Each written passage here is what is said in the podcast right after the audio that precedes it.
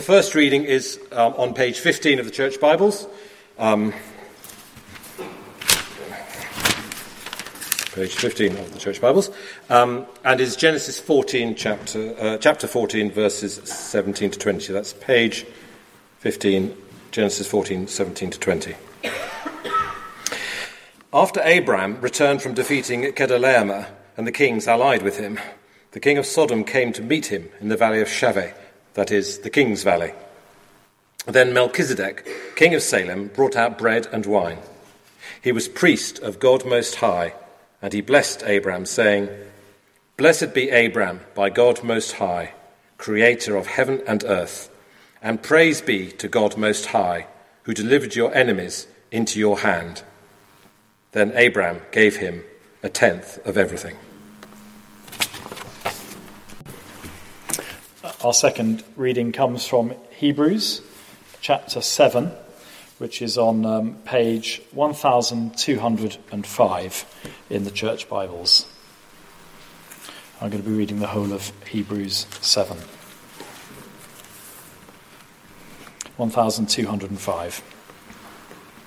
This Melchizedek was king of Salem and priest of God Most High. He met Abraham returning from the defeat of the kings and blessed him. And Abraham gave him a tenth of everything. First, the name Melchizedek means king of righteousness. Then also, king of Salem means king of peace. Without father or mother, without genealogy, without beginning of days or end of life, resembling the Son of God, he remains a priest forever.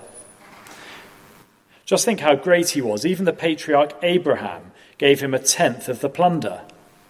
Now, the law requires the descendants of Levi who become priests to collect a tenth from the people, that is, from their fellow Israelites, even though they are also they also are descended from Abraham.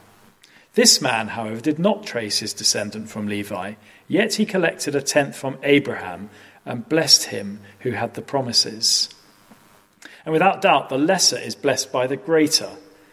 In the one case, the tenth is collected by people who die, but in the other case, by him who is declared to be living.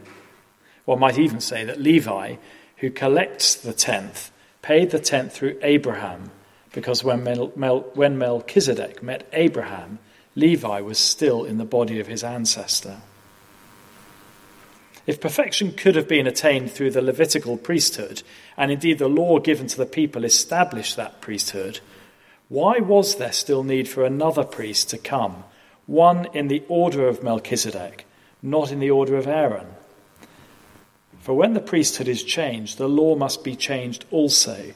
He of whom these things are said belonged to a different tribe, and no one from that tribe has ever served at the altar. For it's clear that our Lord descended from Judah, and in regard to that tribe, Moses said nothing about priests. And what we've said is even more clear if another priest like Melchizedek appears, one who's become a priest, not on the basis of a regulation as to his ancestry, but on the basis of the power of an indestructible life.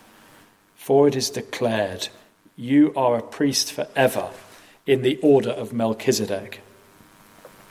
The former regulation is set aside because it was weak and useless, for the law made nothing perfect, and a better hope is introduced by which we draw near to God.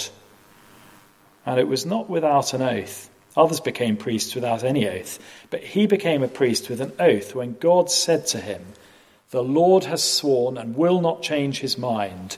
You are a priest forever. Because of this oath, Jesus has become the guarantor of a better covenant. Now, there have been many of those priests since death prevented them from continuing in office, but because Jesus lives forever, he has a permanent priesthood. Therefore, he is able to save completely those who come to God through him, because he always lives to intercede for them. Such a high priest truly meets our need, one who is holy blameless, pure, set apart from sinners, exalted above the heavens. Unlike the other high priests, he does not need to offer sacrifices day after day, first for his own sins and then for the sins of the people. He sacrificed for their sins once for all when he offered himself. For the law appoints as high priests men in all their weakness, but the oath, which came after the law, appointed the Son, who has been made perfect forever.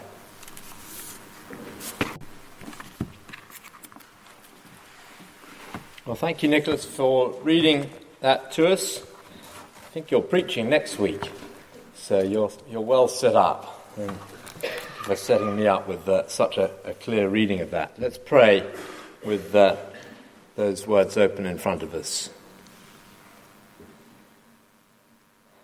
And we pray as we've been urged by this letter more than once that you'd help us to fix our eyes on Jesus tonight, Father we pray it for his name's sake. Amen. Now, I want to take as my text for today uh, one verse from the last paragraph, which I've noticed I'm largely leaving out, um, but I'm definitely not leaving out verse 26. Such a high priest truly meets our need. It's describing the Lord Jesus. And those are wonderful, wonderful words. I suppose if I was to do a, a, straw poll of people as they finished shopping in Cambridge city centre right now and started heading home and ask them what they felt was their most vital, pressing needs, I doubt that the need of a priest is one that they would mention necessarily. There's a guy called um, Abraham Maslow. He devised a well known hierarchy of different needs. And he placed our most vital physical needs at the base of the pyramid uh, breathing, eating, sleeping, that sort of thing. And once those needs are met, he placed other higher needs which motivate us, like self esteem and loving relationships. Now, we probably all want to echo the importance of those needs, but what about the need of a priest, which the Bible places very high? Can anything actually be more important than that? Well, the central chapters of Hebrews have got this theme of Jesus' high priesthood running throughout them all. We come back again and again to it. Because of the underlying assumption that the human race needs a mediator between God and humanity. Uh, more than anything else, we cannot have a relationship with God without a mediator. But Jesus Christ is precisely such a high priest. And he says, such a high priest truly meets our need. Think of Jesus coming into the world. If we'd needed more than anything else physical health, God probably would have sent a doctor. If the human race's greatest need had been financial, more money to solve um, society's problems, maybe God would have sent an economist. If we needed more knowledge and understanding, God might have sent an educator or a philosopher. If at rock bottom what we need is entertainment, maybe God might have sent a sportsman. I mean, if rugby was the great force to bring the human race together, as some people think it is, that might have been a thing to do. But actually, none of those are the greatest need. Because our deepest need is for atonement at one moment with God, God sent a high priest, a go between, to bridge the gap between a holy God and sinful men and women. Now, it's an unfamiliar thought to us, but any Jew in the first century would have understood exactly why a high priest was important. For years, the temple in Jerusalem had had a priesthood operating to offer sacrifices for sin. It went all the way back to Aaron, on through to the, tri- the tribe of Levi, from father to son, father to son, down the generations. And it was a great tradition. But these poor Hebrew Christians who get this letter, we think they're, they're feeling they've had to say goodbye to all of that. Now they've got no temple, no sacrifices, and so far as they can tell, they've got no priest either. And it must have felt like they'd abandoned their Jewish roots completely for this new thing, and they were bound to ask whether the change was worth it. I don't know if you've heard the story about a man ordering a taxi, and when the taxi comes, he gets in, and a short way into the journey, he tapped on the window to get the driver's attention. Whereupon the driver went completely out of control, crossed two lanes of traffic, and mounted the pavement on the wrong side of the street. When they'd both got their breath back, the passenger asked for an explanation. All I did was tap on the window, he said. What on earth happened? Oh, said the driver. I should explain. Today is my very first day as a taxi driver. For years, I've been driving funeral hearses. Human beings are, are creatures of habit, and change is always inconvenient for us. These poor Hebrew Christians felt the inconvenience of their changes acutely. And not surprisingly, when persecution comes their way, we read later on in the letter they'd had public insults, property confiscated, prison sentences. They're wondering to themselves, have we made a terrible mistake? Why not go back to the high priest we had that we're familiar with? And this passage is part of the writer's answer to that question. He's writing to demonstrate that Jesus' priesthood is better than anything that the Old Testament priesthood could offer.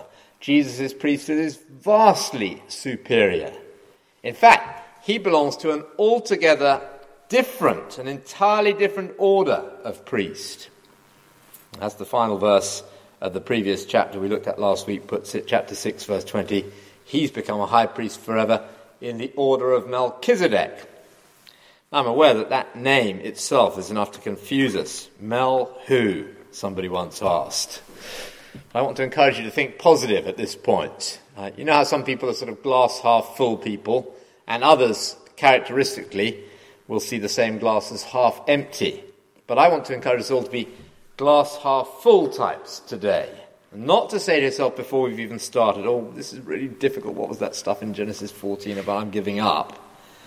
No, be positive about it. Um, you see, Melchizedek is only mentioned in three places in the Bible. That bit in Genesis, uh, Psalm 110, and here in Hebrews. And if you think about it, that's brilliant. Because it means that in just 25 minutes, we can manage that.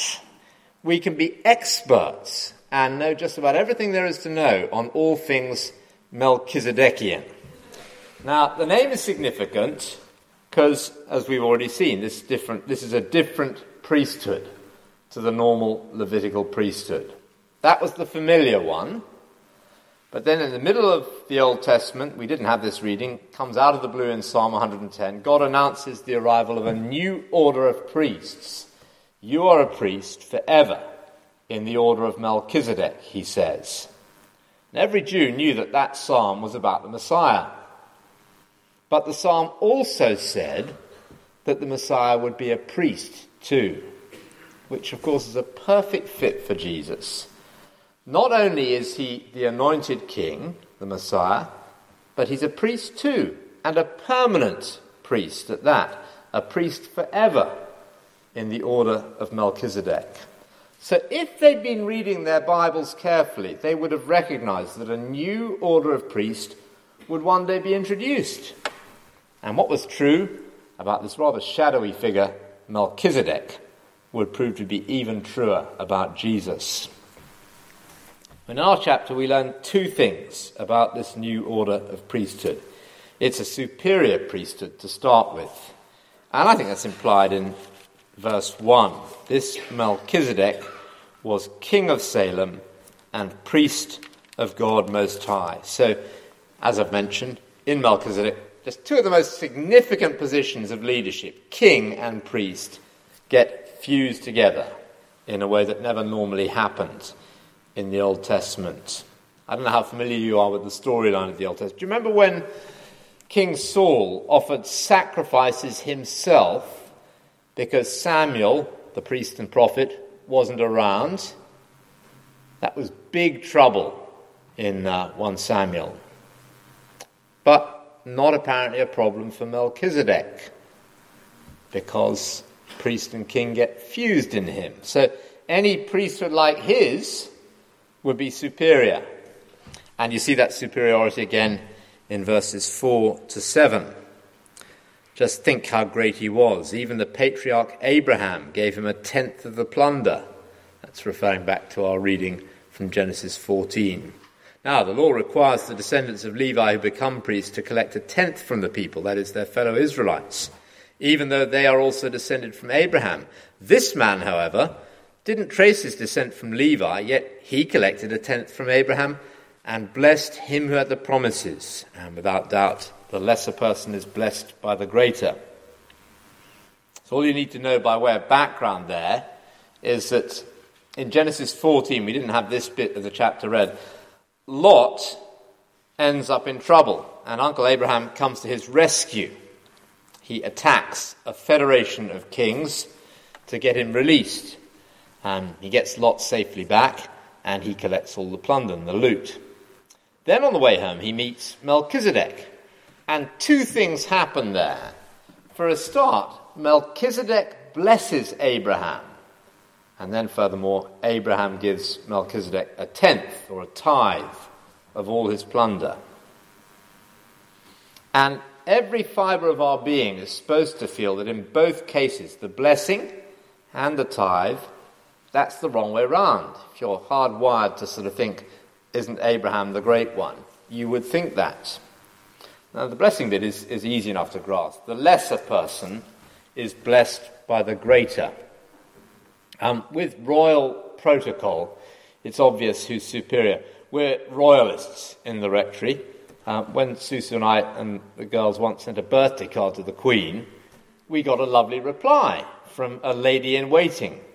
But do you know what? The reply said nothing to us about what a privilege it was for the Queen to hear from us. What a blessing we'd granted her. Because we are not her superior. Frankly, it was a blessing to have any reply from her. The greater blesses the lesser. It's a bit less obvious in the matter of the tithe. He reminds them that in the Old Testament, the Levites collected a tithe. And if you know about how the, the nation was set up, they had to. Um, they were the priestly tribe, they had no land of their own, so they couldn't farm, they couldn't live off the land themselves. Everybody else had to provide their living with these tithes. But Melchizedek, he says, wasn't a Levite. So Abraham is giving a tithe to a non Levite. I mean, this would all be obvious to you if you were in this culture. You'd understand it straight away. He's giving a tithe to a non Levite. In fact, there's more to it in verses 9 and 10. One might even say that Levi, who collects the tenth, paid the tenth through Abraham. This is a bit mind bending, isn't it? Because when Melchizedek met Abraham, Levi was still in the body of his ancestor, hadn't been born yet at this point. He's saying that because the tribe of Levi would one day come from Abraham, when Abraham paid the tithe, in effect, Levi, his descendant, was paying it through Abraham to Melchizedek. So, if you'll forgive the pun, Abraham had his Levi jeans on at the time. Sorry. QED, Melchizedek trumps Levi every time. Jesus' priesthood is superior. So says our writer. Don't go back to something which, even though it came from God, was never superior to this priesthood. Second main thing he says about Jesus' priesthood is this it's a permanent priesthood. And this is his point in the second section of the chapter. He makes it clear to begin with that the Levitical priesthood actually achieved nothing itself. So you can see that, I think, in verses 11 and 12. Verse 11 If perfection could have been attained through the Levitical priesthood, and indeed the law given to the people established that priesthood, why was there still need for another priest to come, one in the order of Melchizedek, not in the order of Aaron? For when the priesthood is changed, the law must be changed also. We got a, a saying that's familiar, I'm sure. If it ain't broke, don't fix it. Hebrews here is saying that the introduction of a new priesthood only makes sense if the old priesthood was ineffective. And everything about Jesus' priesthood was new, if you look at verses 13 to 14. He of whom these things are said belonged to a different tribe. No one from that tribe has ever served at the altar, for it's clear that our Lord descended from Judah, and in regard to that tribe, Moses said nothing about priests. It's new. So, this priesthood trumps the other one. Why would God introduce a new priesthood if the old one was okay? And that's his conclusion in verses 18 and 19. The former regulation is set aside because it was weak and useless. The law made nothing perfect. And a better hope is introduced by which we draw near to God. And what he's saying bluntly is, is this that the old system was never set up to work permanently, it never brought people near to God. It was pointed to something that would do that. In fact, you could say that the whole temple system really showed how far away God was. Imagine how it felt for the average Jew turning up at the temple on the Day of Atonement. You couldn't actually go into where the action was, you stayed in one of the courtyards. While just one person went in once a year after amazing preparations for this terrifying close encounter with Almighty God. That high priesthood didn't bring you near. It only really served to emphasize how distant the average believer was. Now, at last, he's saying a better hope is introduced by which we can draw near to God. On what basis? Well, he's told us in verse 16. It's on the basis of an indestructible life. Um, that's connected with the verses about Melchizedek, which I conveniently skipped, um, particularly verse 3, back at the start of the chapter. If you could just look at that, it's describing Melchizedek back in Genesis 14 without father or mother, without genealogy, without beginning of days or end of life, resembling the Son of God, he remains a priest forever. There's a bit of a, a debate. I'm not sure whether this means literally that the character who met Abraham had no parents and never died. It's just that in Genesis, it's this book of the Bible that's full of family trees and full of deaths. Here is one character whose lineage and death is never mentioned. It's rather odd. He just appears in the storyline from nowhere and then vanishes almost as quickly again. It almost gives the impression of someone with no beginning or end. And in that sense, he is like the Son of God. Apparently, the way he's described in Genesis is not accidental, it's a sneak preview of Jesus' permanent priesthood, one that operates on the basis of an indestructible life. And that's in complete contrast to the Levitical priesthood, where the priests did die. So that's where his argument is headed in verses 23 and 24. Now there be many of those priests since death prevented them from continuing in office. But because Jesus lives forever, he has a permanent priesthood. That's the crowning glory of Jesus' priesthood compared to the Old Testament priesthood. Any priesthood based on ancestry, passing the privilege down the line, father to son, father to son, is defective, he's saying. So short lived. Josephus, the Jewish writer, reckoned there'd been 83 generations of priests by his time. You only get one trained, and then he dies, and you've got to start all over again. How much better to have in Jesus a priest who is still alive today? The Old Testament priests are redundant now that he's come. They can collect their P45s, they aren't needed anymore, and they will never be needed again. And in Psalm 110, God has sworn an oath to that effect. The Lord has sworn and will not change his mind. You are a priest forever and he's there alive in heaven today to prove it. It's really silly if you think about it to imagine that any mere mortal can introduce us to God effectively.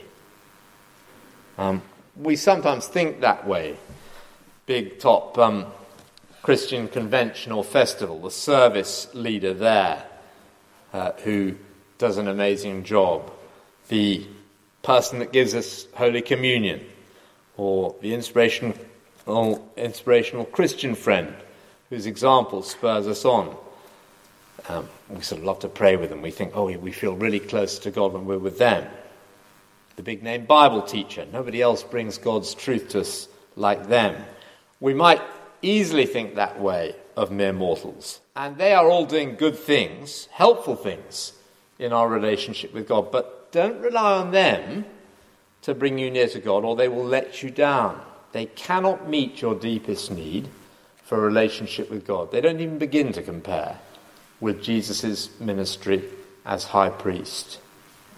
Look at verses 24 and 25 again.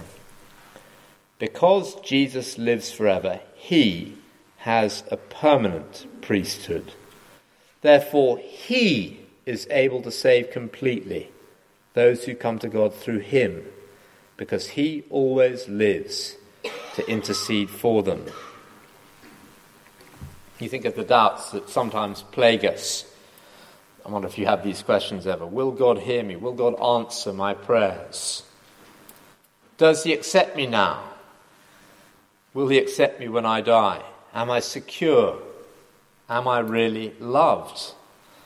They all boil down to one question Is He able to deliver as a priest? And Hebrews 7:25 answers emphatically, He is able. He has a permanent priesthood. He can save forever because he lives forever. I wonder if you saw how he emphasizes the ongoing work of Jesus for us there. The work of paying for sin is finished, but Jesus' work of praying for sinners is still going on. He intercedes for us. And those mighty prayers, this is amazing, isn't it? They're forever in the Father's ears to, to keep you a Christian today if Jesus is your priest. There's a, I don't know if people enjoy Pilgrim's Progress, but there's a lovely moment in Pilgrim's Progress where Christian is shown a fire with someone pouring buckets and buckets of water onto it to put out the flames. Yet, amazingly, the flames don't go out. And then Christian is shown round the back to see how the flames kept burning. And lo and behold, there's a person there pouring on oil, unseen. So, however much water is tipped on, the fire still burns. Anyway, the explanation that Christian, the main character in Pilgrim's Progress, is given is that Jesus' intercession for us is like that person pouring on oil. So, however much the devil tries to put the fires out spiritually for us, Jesus is a permanent priest and he's interceding for us, and he will keep asking God to supply what we need to keep us going. That's what Jesus is doing. Okay, but is there nothing here for us to do? We've been sitting very quietly listening. What is the practical application for us? Well, there is no direct command that I'm aware of in those passages, but there is a description of Christians in verse 25 that I want to leave with you. A Christian is somebody who draws near to God through Him, through Jesus. Notice in that little phrase there that the verb is a present tense. So it's not enough that I drew near to God through Christ however many years ago when I prayed a prayer of commitment in the past, not enough that I thanked God then for forgiveness through Jesus' death on the cross. A Christian isn't someone who simply drew near to God in the past. A Christian draws near to God today and every day. And that's the value of a high priest like Jesus. We don't have to be at a distance from God. Through our high priest, we can draw near to him today. A challenge for some of us, maybe, to draw near for the very first time to God. You've never actually done so. Well, with Jesus as a high priest to introduce you to God, wonderfully you can. It's possible. I suppose for many of us, the encouragement of this passage will be to keep drawing near to God, and doing it repeatedly. He wants us to do that. Jesus is in heaven, interceding for you precisely so you can do so. And it's when we fail to do that that our spiritual lives get blunted. There was a young man once who went to the foreman of a logging crew to offer to work. And the foreman said, Okay, let's see how you get on. Took him to a huge tree, which he chopped down very skillfully. Wow, you can start Monday, he told him. Well, he worked on Monday, Tuesday, Wednesday in this new job Thursday. And then he asked, Well, when I get my paycheck, please? Come on Friday, he was told. But that's the end of your job with us. A Bit surprised. Oh, you're falling behind, you know. You were in first place for speed on Monday, but come Wednesday you were in last place. Well, the young man protested. I'm a hard worker. I arrive first, I leave last. I've been working through my breaks. Then the foreman asked the key question Have you been sharpening your axe? Oh, no, said the man. I've been much too busy for that, working far too hard for that. Now, it's a bit of a parable of what happens spiritually often. We're so busy doing other things, maybe even good things, caring for our families, serving God the best we can in the workplace, preparing to lead a home group in one of our midweek meetings, doing those things that we actually neglect the relationship which undergirds all that. And that's like failing to sharpen your axe. And of course, it leaves us ineffective. When we fail to keep drawing near to God, however well we were doing once, we suffer spiritually. And often, I suppose, it's the problems we encounter in life which stop us doing what we know to be right. Uh, my wife is brilliant at reminding me of this. So, whenever I'm magnifying one of the problems we have out of proportion, she will just ask me, Where does that situation leave you with the Lord? Which is shorthand for saying, don't let this problem here make you forget that God loves you, that He longs for you to draw near to Him, that you've got a priest in heaven. Because if the situation that's upsetting you makes you forget that God loves you and wants you to draw near to Him, once it's the battle is lost already. No, however serious the problem is, God has already met my deepest need for a relationship with Him by sending this high priest. So get the lesser problem in perspective. Um, make that problem a matter of prayer. Remind yourself in God's presence what we believe that God loves us and has a priest for us. He's waiting to hear from me. And that relationship is why Jesus died. It's why he's interceding for us now. So says Hebrews, such a high priest meets our need. Therefore, draw near to God. Well, let's pray and do that as I finish up now.